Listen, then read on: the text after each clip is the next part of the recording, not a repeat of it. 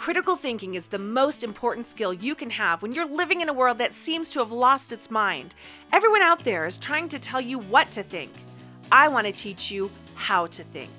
In every episode, I'm exposing the logical fallacies being used by advertisers, politicians, influencers, news outlets, social media memes, and maybe even your own best friend. Warning listening to this podcast will cause you to see bad thinking everywhere. Welcome to the Filter Through a Brain Cell podcast. Hey, what's up, thinkers? Kathy Gibbens here. Let's start off today with a quick review. This review was, a, I mean, a review that somebody left for the podcast.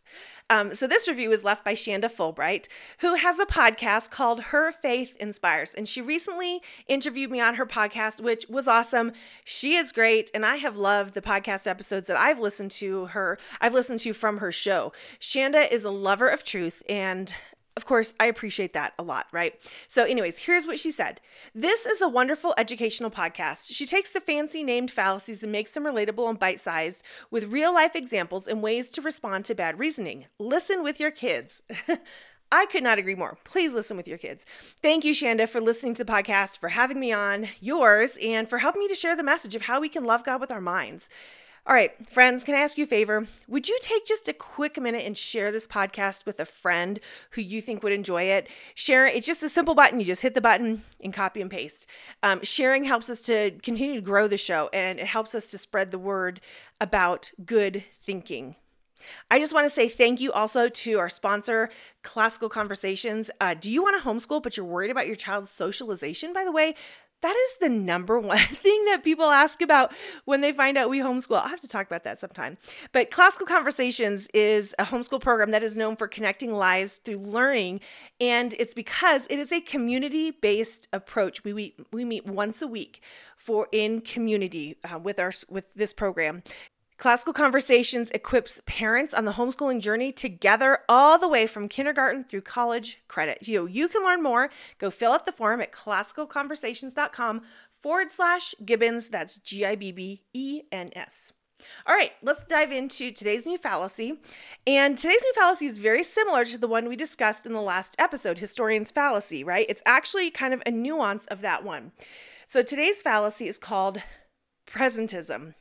Yes, that's how it's pronounced. Presentism. so, as as in having to do with the present. So, presentism is a way of analyzing history where the past is interpreted through present-day attitudes and moral standards. Where the historian's fallacy was judging past decisions based on their knowledge, presentism is judging past actions by today's attitudes, standards and kind of moral compass. So, presentism can happen in two ways.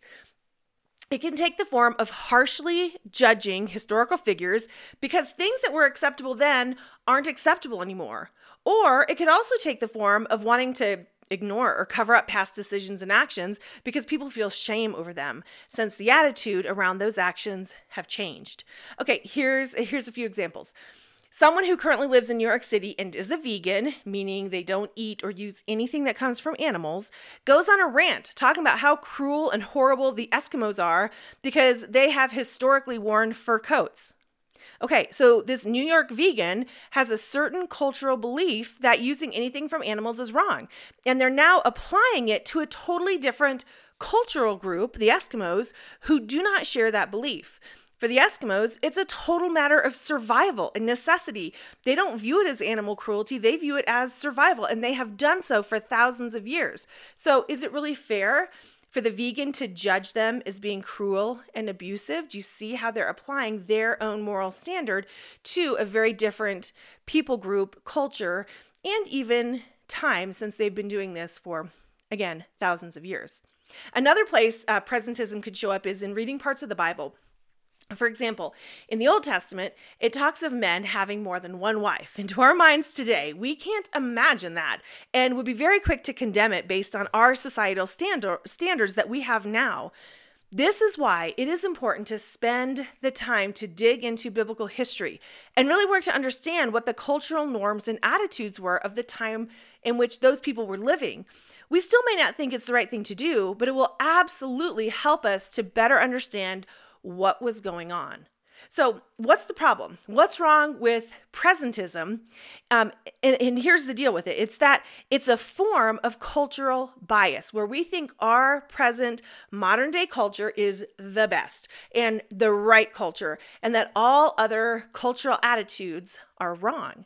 This creates a distorted understanding of the people you're reading about or learning about. It can also create a false sense of moral self righteousness because we think, well, I'd never do that. We don't do that anymore. Uh, in the meantime, we're just ignoring all the things that is wrong and just as bad in our current culture, right? So, um, we shouldn't be too point too quick to point fingers. Uh, we all too often view history through the lens of our current prejudices, of our current beliefs, our current ideas, and of course, that would be the easy thing to do, right? Because our current lens is the only one we have. This is why we have to study history, guys. We have to study and see what have been some of the ideas that have come and gone and what were the consequences. Remember, we said con- ideas have consequences and bad ideas have bad consequences, bad ideas have victims. We have to learn from this it takes work to set our own cultural biases aside and try to understand the cu- cultural norms from another time because they're just foreign to us. But we have to remember attitudes and cultural values have changed over time and will continue to change. I'm not talking about moral relativism here.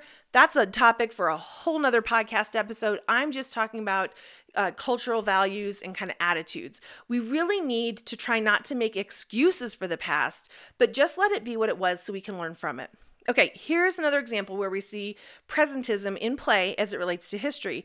There is and has been a concerted effort to rewrite our American history and to make negative judgments about the decisions that our founding fathers made in regards to issues like slavery and women's rights, among others. And while, of course, no founding father is perfect, I'm not saying that, but we can't look back in judgment at their actions and decisions based on what we think and believe today. We have to take the time to understand what was happening in the world at that time and to see what the attitudes were of the people in the time they were living. We will never get a good, complete understanding of their mindset and why they did what they did if we don't first try to understand what was happening in society when they were alive and they were trying to create a new country. Okay, so the question to ask, ask yourself if you think you're seeing presentism in play as it relates to um, another culture or time in history is this What were the cultural beliefs and norms of that time? How are they different than ours today? Let me say it again. What were the cultural beliefs and norms of that time? How are they different than ours today? Okay, guys, that's it for today. Remember, when you learn how to think, you will no longer fall prey to those who are trying to tell you what they want you to think. And it all starts with asking one simple question Is that really true? I would love to hear from you. Do you have questions about fallacies and cognitive biases? Are you now starting to see and hear them everywhere around you too? Well, send them in. They just might get featured on the podcast. You can email them to me at think at filteritthroughabraincell.com or you can connect with me on Instagram at filteritthroughabraincell. And if you want to be notified about when new episodes come out and all the things that we're doing, go to www.filteritthroughabraincell.com and sign up to receive email updates. I would love it if you would help us on our mission to teach society how to think well. Please subscribe, leave us a review, and share this podcast with people in your life.